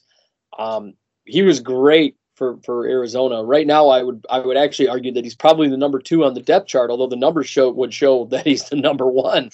But yeah, Rondale Moore looked phenomenal, and right now he's looking like the best receiver to come out of this class. Well, potentially, because number 1, and he didn't have a bad week. He had a pretty good week, just not as good as his week 1, and that's Jamar Chase. Yeah, Chase had a good week. I think Chase, it wasn't great. It wasn't anything crazy. He had the touchdown, but he only had 2 catches, but he made both those catches count. 50 yards, touchdown. It was good enough to keep him there, But Rondale Moore clearly had the better week to me. He's on his heels. Yeah. But I think Jamar Chase's week one keeps him from making any sort of major drop. Yep. A guy that came off the list, too, from the outside looking in, and I just want to point him out, Rashawn Slater. His PFF grade did drop a little bit. It went to a 67.5. I actually had him up in my top three. I think I must have screwed up because Rashawn Slater is number 6. Number 6. Oh, you did. Put your life together, Tyler. Yeah, I must have went right from Waddle to Parsons. Yeah, yep. Parsons, Slater had a good week. We'll just talk to about him now. Slater had a good week. His PFF grade dropped a little bit, which is why Sewell went up, and he kind of, stayed in that backdrop. But he's the second best right now tackle to come out of that class, second best offensive lineman to come out of that class. I'm glad you mentioned him because we would have completely glazed over him. Yeah, we only had top 9 rookies. Yeah, but no 6. Yeah. So yeah, Rashawn Slater. Yeah, I was surprised at first. I was like, man, he fell off the list. I couldn't believe it. Yeah, he had a good week. It wasn't as good as his first week, but he's been consistent so far. Right. So he's been good, and that is our top 10s, forgetful 5s, forgotten 5s, all that good stuff. We've knocked all that out. Tyler, we're going to take a quick break here. We're going to be jumping into news around the league. We got a lot of injury news, ton of injuries going on. And we got a couple of releases. We did have an extension, so we'll jump into that. We're also going to go through our predictions for the week, and we'll be right back right here on the Outside Blitz. At It's Your Time Massage, you get all the benefits of one of the larger massage chain parlors, but in a more intimate and personal setting. With 4 years' experience, massage therapist and owner Amanda Yatah's goal is to help people in a natural way, offering Swedish, deep tissue, pregnancy, aromatherapy, and sports massages. You will feel better and have more energy in just 1 hour.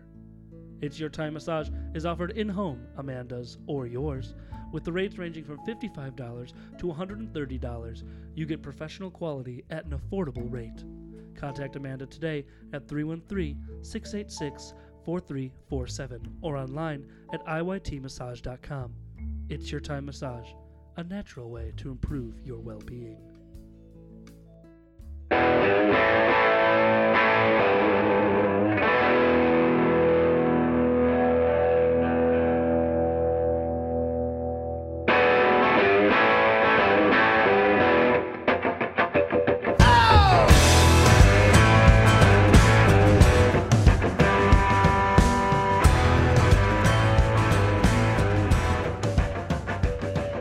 And welcome back to the Outside Blitz. I'm your host, Tyler Dean.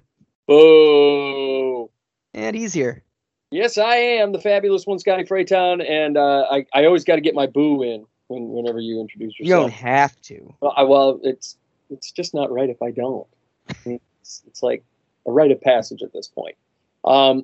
Tyler, we've got some stuff going on around the league. We've got news stories. A lot of injuries this week. A lot of guys hitting IR.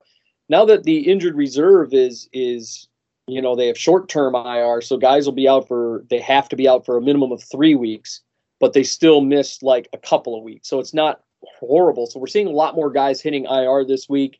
So we've got some news around the league. First and foremost, Justin Fields is getting the start versus the Browns due to the Andy Dalton knee injury that was suffered on Sunday. Is this bad news for the Bears? Is it bad news Bears, or is this going to be okay? Oh. It's already bad news Bears, so I'm not sure it matters. I'm excited to see him be the bust that we say he is, and so I'm glad he's starting so we can finally say yes, he's a bust. I want to find out if he is. I mean, and don't get me wrong, I'll admit it if I think he's the real deal or if he looks like the real deal, but currently, as it stands, Justin Fields does not look good. Next up, Ben Roethlisberger. He suffers a pectoral injury. That's something I know you like to hear. He's day-to-day on whether he'll start versus the Bengals. We don't know if he's going to be there. I know that you're happy that Big Ben is not going to be available for a couple of weeks, possibly. Well, no, I'm never big on injuries. Well, I know you're not happy about the injury itself, but not having to play Ben Roethlisberger is probably feeling pretty good, right? Well, it's only a couple of weeks. Ravens don't see him for the first time till late November. Ah, gotcha. Yeah, I mean, we're never happy about a guy getting hurt, but it's like, man, I'm glad I don't have to play that guy. I mean, let's be real. You got to be. But it is kind of helping. I've made a bet with the guy. I'm pretty sure I made it in the show that the Steelers will go 0-6 in the division, and they happen to play the Bengals this week. So I kind of hope Ben doesn't play, so I can have a chance at this. So it's against me. Was I the one you made the bet with? No, it was a guy from work. Oh, gotcha. So I don't care how good Steelers do as long as they lose every division game. Yeah, you just want them to if they could go 10 and 11-6, and just as long as they're all division games in the L column, I give a shit about. Gotcha. Next up, Carson Wentz suffers injuries to both ankles. He's attempting to recover by week 3, but he's still listed as questionable. They say he's throwing the kitchen sink at his recovery there. Is it Jacob Eason this week? I think it is. It'll be Jacob Eason this week. Yeah. But he didn't look very good last week. No, he looked rough. Now, obviously, he'll have a week to prepare, so we might see a different Jacob Eason. But we're going to find so. I hope so, because I like Jacob Eason. I really do. But we'll see. I know they still have Sam Ehlinger, but Ehlinger's still on the injury list, so it would be the Jacob Eason show. So we'll see what that turns into. Next up, Tua Tagovailoa. He suffers a rib injury. He's ruled out for week 3. Jacoby Brissett set to be the starter there. The Dolphins are in trouble, are they not? The Dolphins are in big trouble. Yeah. I'm not a big Tua guy. I told you I think this guy's going to wind up being a bust, and he's injury prone. And here we are. He's hurt. Brissett's in. Tua wasn't anything to write home about last week. He got the W over the Patriots. Good for him. 17-16, though. It was a close one. Tua, I don't know. Now, Jacoby is going to have a rough time this week. And last week, him and Tua had a hard time against the Bills. We're going to see what this is all about. And if Jacoby Brissett can kind of pull it all together until Tua gets back. But Tua does wind up getting the rib injury. Next up, Odell Beckham. He's expected to be a full go at Wednesday's practice. He could play this Sunday versus the Bears, but they're not saying it's for sure. I don't care. Big on Odell. Beckham's done. The offense is better without him. Yeah, well, here's the problem. So the offense seems to be better without him, but on the other end, the Browns did place wide receiver Jarvis Landry on IR with a knee injury. So he gets placed on IR. Odell Beckham becomes the number one. Now, we saw that the Browns' offense was better when they only had one of those guys hanging around instead of both of them. I want to see if Odell is going to wind up being like Landry was late in the season. And, nope. You know, you don't think he will be? Peoples-Jones. I'm with you there. I like Donovan Peoples-Jones, and if he winds up as the number one, that's a good thing. I think that's a great thing. And you got Higgins still sticking around there too. Yeah, Higgins is still around, so there's that. Next up, the Falcons place wide receiver Russell Gage. Well, he's considered week to week after suffering an ankle injury versus the Bucs. He may not play in week 3 versus the Giants. I don't think it's a huge loss for the Falcons because they are playing the Giants, and Russell Gage is such a spotty receiver. The Falcons, if they're going to get back to what the Falcons do best, they're going to have to go out and get into that draft and get themselves a big-time receiver and draft time. Am I wrong? No, you're absolutely right, because right now their second-best receiver is your boy. Yeah, Calvin Ridley has not been good. Their number 2 receiver, I mean, he's not number 2. He's actually their running back is frickin' Cordarrelle Patterson. Yeah. And Patterson has been, he's I guess at this point you can kind of give Cordarrelle Patterson that offensive weapon designation at this point. Yes. He plays running back, he plays receiver, he plays this and that, he kick returns. I mean, he's everywhere. He is truly the offensive weapon. I always want to rename it. It should be called like, all right, who's your CMC? Who's your CMC guy? Yeah. Yeah, and right now that he's just that CMC is the definition of an offensive weapon. Yeah, of offensive weapon. That's basically what it is. I mean, and so right now, I mean the Falcons they've got to get another receiver over there that can be the number one. I think Calvin Ridley is suffering without having somebody to take some of those passes or some of those coverages off of him. So right. There's Next up, the Broncos, and this happened before the game this upcoming week, but we didn't get a chance to talk about it because we record early in the week. We try to get this in before the Thursday games. Bradley Chubb, he underwent ankle surgery. He's set to miss 6 to 8 weeks. We talked about him suffering an ankle injury. We didn't know how bad it was going to be. And now with the ankle surgery, 6 to 8 weeks, they said the surgery was successful. They said it was actually they thought it was going to be worse than it was. So they were thinking more than 10 weeks, but 6 to 8 is the official word from the medical tent there. I think that's a huge hit for this Broncos defense. Although they did play very well, and they are playing well, it's still junky teams. How is this Denver offense going to function without Bradley Chubb on the field? They're going to have to put up more points. I mean, I know it seems like the obvious statement here, but Bridgewater, the offense, is going to have to do a lot of work, and they're already without Judy. But my boy Courtland Sutton is stepping up in a very huge way. Yeah, we know Courtland Sutton. He had a bad year last year because he was hurt, and he was out for a majority of the season. I think he only played one games. Game. Yep, and you got now he's back, and he's the real deal. He's a good number one receiver over there. I think he's the better receiver than Judy, and he did step up. He had 130 yards this past week. That offense is going to have to get it done. And they're gonna have to do their best, and Von Miller's gonna have to do his best to anchor what is a very hurt Denver defense. So there's that. Next up, Raiders quarterback Derek Carr is considered a full go for Week 3 versus the Dolphins. He had a small injury. They thought it was going to hold him out this week. It's not. He's considered a full go. So Derek will be on the field. Ready to light it up, but two guys that won't be on the field, offensive guard Richie Incognito, running back Josh Jacobs, they did not participate in practice today. They could miss Week 3 after missing last week versus the Steelers. I think Derek Carr showed he can get it done. I think this offense showed they can get it done in spite of not having those guys, but it still sucks not having those guys. Yeah, it's still going to suck, but they did a very good job at holding off a very stout Steelers defense.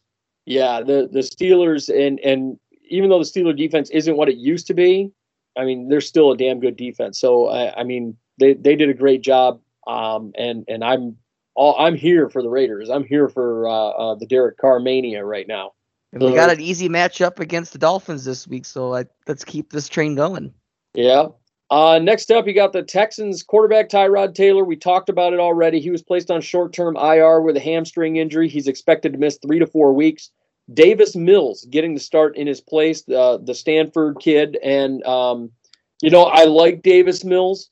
He's a developmental project. I think he was they had a series of quarterbacks, the Kellen Monds of the world, and Davis Mills was the first one that came off the board in that third round, if I'm not mistaken. Maybe it was at the end of the second round. But Davis Mills is a good quarterback, but he's a developmental project, and he's not ready for full in-game stuff at this point in time, I don't think. He was impressive at his pro day. I watched the whole Stanford pro day, and man, I'll tell you what, that kid was dropping dimes in the pouring rain, looking like a hero. But I don't know how well he's going to do in this Texans offense. The big thing for me is they should be activating Deshaun Watson, and they've said that they're not going to activate him. That's another piece of news here. The Texans say that they're not going to activate Deshaun Watson. They keep him deactivated. I don't understand it. I get that he's got legal trouble going on. I get that there's things like that happening. Well, and he has no intentions on playing. Well, he said he would play, and they've kept him inactive. And I think this is just a waste of resources to make a very piss poor point by the Texans, and that owner is just a piece of trash. We've been over that, and that's where I think this is going. That's what I think this has become. You give yourself the best chance to win with Deshaun Watson on the field, and and I understand they're kind of holding out hope that these legal issues aren't going to be a thing, but right now they're paying that guy $29 million to sit around. It just seems silly to me, and I don't understand it. And they're going to put Davis Mills on the field. It shows me that this owner is just spiteful, and it, to me, it doesn't make a whole lot of sense. But next up, you got the Bucs wide receiver Antonio Brown was placed on the COVID reserve list. He's going to miss Sunday's game. I think it was due to a close contact, but he's been a huge part of this Bucs offense out of nowhere. Oh, for sure. I'm not sure where it even came from, but here we are. Yeah, week one, he had a huge week. I think he hit my forgotten five, rather. But he had a huge week. He's been a huge part of this offense. I mean, maybe it took an off season, but you can tell he really buys into this Bucs culture, and you can tell he really buys into Bruce Arians and to Tom Brady, and who wouldn't. But he's been getting it done, man. And I really like what they've been doing with Antonio Brown, and he's been quiet. He hasn't been causing any sort of ruckus, which is surprising for him. But he'll be out for this Sunday, and Scotty Miller will likely be stepping up in his place to take on that number 3 receiver role. Man, like I said, embarrassment of riches over there with the Bucs. Scotty Miller isn't great by any means, but he has that big playability that I just think so benefits those Buccaneers. And he showed that off quite a few times last year. Big plays in the end zone. Now, next up, you got the Jags tight end, James O'Shaughnessy. He's placed on IR with an ankle injury. No timetable for his return. That's kind of a hit for Trevor Lawrence. O'Shaughnessy's a good tight end over there. How bad do you think this negatively impacts Lawrence? And is O'Shaughnessy starting to become one of the next injury-prone guys in the league? I'm not sure it negatively impacts him at all because you're already at rock bottom. Yeah, they are pretty low. I mean, yeah. O'Shaughnessy has always had some good targets for the Jags quarterbacks since he's been there. He's a good tight end. I guess you could call him a below average tight end, but he's consistent, and I think that's kind of a loss for them. Kind of sucks. Next up, the Eagles placed defensive end Brandon Graham and offensive lineman Brandon Brooks on IR, which I mean, given the fact that they had those injuries and now they got to be out for at least 3 to 4 weeks, there's no timetable for their return. That's, could explain a few things as far as the Eagles and how they're going to be trending for the next couple of weeks. This is really going to be a brutal hit on Hurts and company. So I don't. You could say that Hurts is going to be hurting. Yeah. Oh, exactly. Exactly. That's exactly what it is. Jesus Christ. Next up, you got the Niners releasing tight end Jordan Matthews. Not a huge loss for them. They're probably looking to release him to make a roster spot to try and get another running back in there, given their circumstances. It wouldn't surprise me. But Jordan Matthews, good tight end, but I think he's on the ass end here. He's about to be on his way out. Teams don't seem to be very interested in him at this current point. So, yeah, Jordan Matthews hits free agency. Linebacker T.J. Watt, he suffers a groin injury versus the Raiders. So the Steelers, he's likely going to play, knowing T.J. Watt. He's a gutsy guy, and he's very headstrong, and he's likely going to go ahead and play. But this definitely hurts that Steelers defense, doesn't it? It for sure does, and Steelers are starting to look like they're trending in the wrong direction. The injury bug's starting to hit them. Yeah, yep. Getting around to the injury stuff. Next up, the Bucs have reached out to free agent corner Richard Sherman. Is this just if they do sign him? Is this free agent? It's like Madden at this point, isn't it? It seems to be that way, but I think Richard Sherman is still a free agent for a reason. Yeah, well, he did have the drunken, disorderly stuff going on where he's trying to break down his father-in-law's door and all kinds of stuff, and fought with police. I understand that. Yeah, was his father-in-law's last name Crabtree? Oh my God, no, he just I'm not sure. That people want the off the field issues when it comes to Richard Sherman right now, but with how Bruce Arians runs a lot of zone coverage, it could be a good fit over there. So we will see if Richard Sherman does get signed by the Bucs. But yeah, Richard Sherman still out there on free agency. There's several teams that are reaching out for him, but the most notable one is the Buccaneers, and it wouldn't surprise me if Richard Sherman signs on with them, given how close they are to just running it back here. So there's that. Next up, the Eagles placed tight end Zach Ertz on the COVID reserve list. He tested positive for COVID-19. He will not see action this week. That's kind of a loss for the Eagles, but they still got Dallas Goedert. Am I right? 100%. Yeah, I think Goddard right now is the better tight end. So they wind up, you know, it's not going to kill him here with Ertz hitting. No, but it's still just how the mighty have fallen. At one point, he's considered the third best tight end in the league, and now no one gives a shit. Right. Next up, the Eagles did also extend defensive end Josh Sweat to a 3-year, $40 million deal. I like this deal a lot. I think Josh Sweat is worth every penny, and he's proven it since he came into the league. I mean, if Jalen Hurts can become a better quarterback, Eagles are trending in the right direction over the last 6 months. Yeah, they've been doing some good stuff, and they've been getting those young players that have been impactful. They've been getting it done, so I gotta like that. Next up, the Dolphins wide receiver Will Fuller. He returned to Dolphins practice facility today. He's expected to play on Sunday.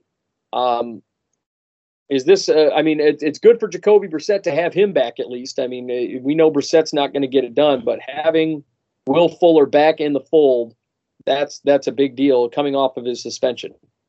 It is. I mean, and they definitely going to need him. But I think right now with the quarterback situation, it's not going to matter. They're still going to trend down. Yeah, I think that's where they're headed. But you know, I'm sure they're hoping that Fuller is going to give them a little bit of help. You know, with the absence of Tua. Next up, the Packers, they placed their linebacker/edge rusher Zadarius Smith on IR. That's a huge hit for a Packers defense who has centered their game around him. And, you know, Zadarius Smith was such an impact player for them. I know you know a lot about him. He's a former Raven. Great pass rusher. Kind of surprised to see him hit IR because he really doesn't have a major history of injuries. And here we are, Zadarius Smith hitting IR. We don't know how long he's going to be out. How badly are the Packers missing him right now? That's going to be a big hit. He's been one of the best defensive players in the league over the last 2 seasons. Yeah. Monster sack guy, likes to harass quarterbacks. He's solid. Another guy that a team is going to miss, the Cowboys defensive end DeMarcus Lawrence. He's to miss, quote-unquote, significant time due to a foot injury. It's why they put Micah Parsons at the defensive end position, but it obviously didn't work out. DeMarcus Lawrence, one of the best defensive players in football.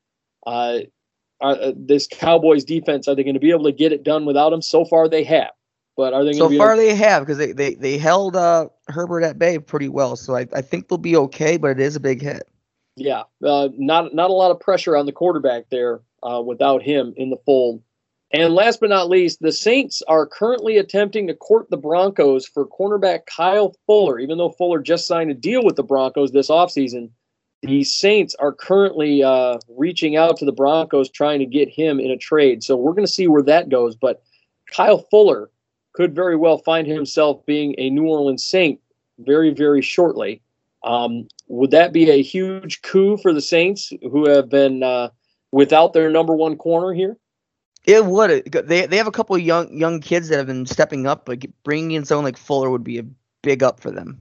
Yeah, I think Fuller looked damn good in Chicago. He's looked good in Denver so far. Want to see if he can get it done there, and we'll see if the Saints will bring him in. And that's all of our news around the league, Tyler. And we've got one last bit of business to get to. Well, before we get to scores, I have something here for you. Oh, boy. They put out a list of all the first-year eligible players. And so a quick little hit here. Do you think they make it first year, or they're going to have to wait? Okay. Number one, Anquan Boldin. I think he waits. I don't think he's going to be first ballot. No. Well, before I get to the because most of them are receivers, but here's the list of receivers that are still not in that I think are in play here. Torrey Holt, Chad Johnson, Derek Mason, Hines Ward. All three Reggie Wayne. So hang on. The first three that you mentioned, Derek Mason should be in. I like Derek Mason. Torrey Holt should definitely be in. I'm surprised that he's not in the Hall of Fame. He got beat out by Bruce last year. Yeah, and beat out by his teammate. But Holt's been eligible for a long time now. I don't understand why he's still sitting there. Yeah, that's. But those names make it difficult for these receivers I'm going to list to get in, because you get to be first ballot. You got to be better than the list that are still waiting. Right. So I think Anquan Boldin's going to have a tough time. Yeah, I don't think Anquan Boldin makes it. Devin Hester. I think, again, he's not going to make it, but Devin Hester's a hell of a player. I think he does make it. He was first ballot? He was such an enigmatic player. I think people want Devin Hester in there. Andre Johnson. He'll make it for sure. That's first ballot? First ballot. Even with the shortened career? First ballot. He was such a great player for the Texans. People talked about him like crazy. First ballot. And Steve Smith. First ballot. I agree on Steve Smith. The longevity and the physical play he had throughout all that period. Yeah, he played such good ball. Yeah, Steve Smith, first ballot. Yep. And then four more. Antonio Cromartie. No, he won't make it. As much as I liked Antonio Cromartie. He'll get buried a bit because there's a plethora of defensive backs waiting to get in. And we talk about that every year, that it's going to be tough for any corner to get in, or safety for that matter. Right. Next one here is Robert Mathis. I think Mathis could. A lot of people like Robert Mathis. I'm one of them. I like him too, but I think it's going to take him a couple seasons. Yeah, I don't think it'll be first ballot. Vince Wilfork. That guy's first ballot. You think so? Oh, yeah. I think big Vince Wilfork, he's a big boy, and I think he's going in first ballot. Fun fact, Vince Wilfork, when he played, is 20 pounds lighter than big boy Vita Vea. Oh, boy. Vea's just massive. Yeah, he's a giant man. And last but not least, DeMarcus Ware.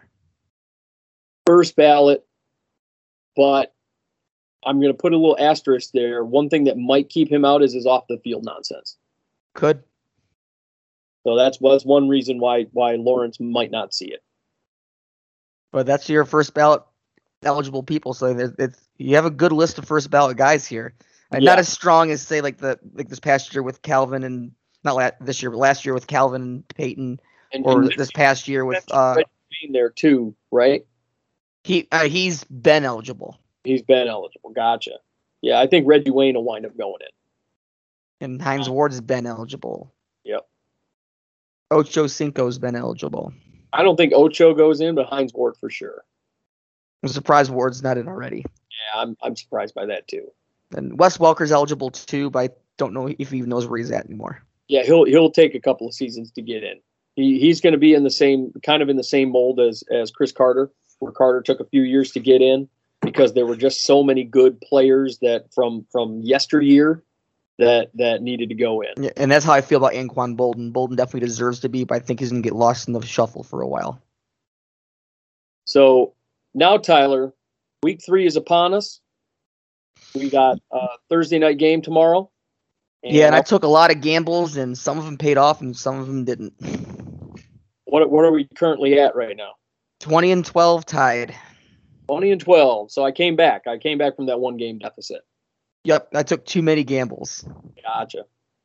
All right. Well, next up, let's get to our predictions for week 3 in the NFL, starting with the Panthers and the Texans tomorrow night. I'm going Panthers here. I don't think the Texans have a prayer. I think Panthers are hot right now, and that's not even considering the fact that Texans are on a whole new quarterback. I'm taking Panthers. Yep. Next up, you got the Chiefs and the Chargers. I think Patrick Mahomes plays pissed. The Chargers have looked okay. Chiefs. Yeah, I thought the Chargers would be playing hotter football this year, but they really haven't played fantastic. I think Chiefs are going to be pissed. Yeah, I think the Chargers have been playing middle of the road football. They've been playing 9 and 8 football. They haven't been playing as well as they normally do. It's really awkward saying 9 and 8, by the way. I know. You can't say 500 anymore either. Yeah. Next up, you got Cardinals and Jags. This is going to be a blowout. Cardinals all day. Oh, yeah, for sure. Cardinals are going to come out probably playing. It's hard to say this because we've been playing hot, but you're going to see Kyler Murray's best game of the year. Yep, this is going to be it. The Jags are just miserable right now. So I'm going with Cards. Next up, you got the Bears and the Browns. I think this is easily a Browns game. Justin Fields is going to have himself a rough day against a very good Browns team. Browns defense is going to eat Fields alive. Yeah, I think that's where we're headed. Next up, the Bills and the Washington Football Team. I'm going with the Bills here, even though Josh Allen is kind of regressing. I think the Bills will squeak one out. I don't think it's going to be a blowout. I think that Washington defense is still strong, and I think Taylor Heinicke is going to have himself a good time. I think the Washington defense is going to keep them in this game, but I think the Bills are going to start to get things together, and they're going to get the win probably by about 7-10. Yeah, that's kind of where I'm at. Next up, you got the Titans and the Colts. I'm going with the Titans here. I think Derrick Henry's hit his stride. The Colts have a quarterback problem. I'm going with the Titans. And if Derrick Henry's in his late season stride right now, the league could be in some trouble. Yeah. Next up, you got the Saints and the Patriots. This one could get interesting. It's going to be you get those teams that are like a quarter of the way up the totem pole, and I feel like that's where these guys are because you don't know which Jameis Winston's going to show up week to week. The Patriots, they have Mac Jones, but he's a rookie, and he's kind of learning everything, and they haven't had many high-scoring games. I'm going Saints here. I'm going Saints as well. I'm going to take the risk on it, and I know it's a risky kind of precedent, but I'm going with the Saints. Next up, Falcons and Giants. Interesting football game, kind of lower teams. I'm going Giants here. I don't think Matt Ryan is in a great frame of mind right now. I think Matt Ryan needs to go to another team because he's clearly not happy with the Falcons. I'm going Falcons. Ow. I think the offense is starting to warm up. I don't think they're still not where they used to be, but I think the Giants are still figuring things out. Yeah, they're figuring things out. I think they figured things out a little bit more. They did put 30 on that Washington team. So we'll see how that one goes. Next up, Bengals and Steelers. This one will be kind of fun. We don't know if Ben's going to play. I'm actually going to go with the Steelers here. I'm going to say Steelers wind up beating the Bengals. And you're making the gamble on the quarterback situation. I'm going to go Steelers. Yeah, that's what I'm betting on the quarterback situation. If Ben plays, they win this game. Next up, probably the blowout of the week, Ravens and the Lions. I'm going with your boys, the Ravens, this week. I think that's a no-brainer. I think the Ravens are going to play off momentum, and this could be a really bad game. Two things in this one. Mike Valeni said yesterday he doesn't believe there's a single starter that's worth starting in this league on the defense. Yeah, I don't think so either. I will also be at this game. I think the only guy that's really worth it would be Romeo Okwara, to be honest. But yeah, I think this is going to be a blowout all day. This is going to be a. I can't wait to see it live. Yep. Next up, you've got the Broncos and the Jets. I'm going to go ahead and go with Teddy and the Broncos. I think the Broncos have looked good. They've had a really soft schedule so far. They're going to start the season 3-0. I right there with you. Broncos are going to be right there with the Raiders in top of the division. Yep, and that brings us to the Raiders and the Dolphins. I'm going with the Raiders here. I think Derek Carr is playing too hot. This is going to be a good one. I agree. Raiders for me as well. I would actually argue this is probably your game of the week. Buccaneers and Rams. This one's going to be fun. Got some risky stuff going on here. This could be a game. This is going to be a fun one. This is tough. This is a tough one. I'll start off for you, give you 7 extra seconds. I'm going to go with the Rams. Yeah, I'm going to go with the Bucs here. Two good teams, two good defenses. This could be a battle. Yeah, it's going to be a war. Next up, we've got another good game. At least I think it will be. I hope it will be. At home, the Vikings get the Seattle Seahawks in U.S. Bank Stadium. It's a rare game where the Seahawks actually come to U.S. Bank Stadium and play the Vikings in Minnesota. That's a rarity. I think the Vikings offense has played well. I'm going to go ahead and go with the Seahawks, though. Right now, this Vikings team hasn't given me a lot to believe in, particularly in the secondary. And after what happened last week, I think this team is dejected. I think I'm going to go with the Seahawks here. Yeah, I want to say Vikings, but I'm going Seahawks. I think the end of the game is almost going to be deflating for you guys. I think you're going to see a slow start, and it's going to be enough to be behind. Right. Next up, Sunday Night Football, Packers and the Niners. This will be a really good... Another possible game of the week. Yeah, another possible one. Really good defense versus really good offense. I'm going with the Packers here. I think that Aaron Rodgers has finally hit his stride. I think so, too. I am going to go with the Niners. Oh, wow. All right. And last but not least, Monday Night Football. You got the Eagles and the Cowboys. I'm going to go ahead and go with the Cowboys here. I think the Eagles had a rough week last week, and that's going to continue. They're coming back down to earth. I'm going with the Cowboys on Monday Night Football. You're going to see a red-hot Cowboys, I think. Yeah. And those are your predictions. Week 3 in the NFL. Now, Tyler, we got this show in the books. Big game tomorrow night, and we're going to have ourselves a good time. I want to give a shout-out to our sponsor at It's Your Time Massage. Book yourself a massage at IYTmassage.com. Easy for me to say. And I also want to give a shout-out to Face Kicked Apparel. You can go over to facekickedapparel.com. You pick it. He sticks it. Sean's a great screen print guy. He does a lot of great work. And, you can get yourself custom T-shirts, hats, beanies, jeans, all kinds of stuff. It's kind of wild at facekickedapparel.com. And, Tyler, that's our show for the week, Week 3. I hope you're fired up for another fun week of football. I am. I'm always fired up when I get to go to a game and be in a stadium, and I'm looking forward to the game this week. Yeah, me too. So have fun with that. Enjoy seeing your boys beat the brakes off of the Detroit Lions, and that is our show for Week 3. So, folks, thank you so much for listening, and for the tenacious, titillating Tyler Dean and myself. We will see you next week right here on the Outside Blitz. Join us soon on the Outside Blitz, and be sure to follow on Facebook at facebook.com/theoutsideblitz, and feel free to email us questions at theoutsideblitz@gmail.com.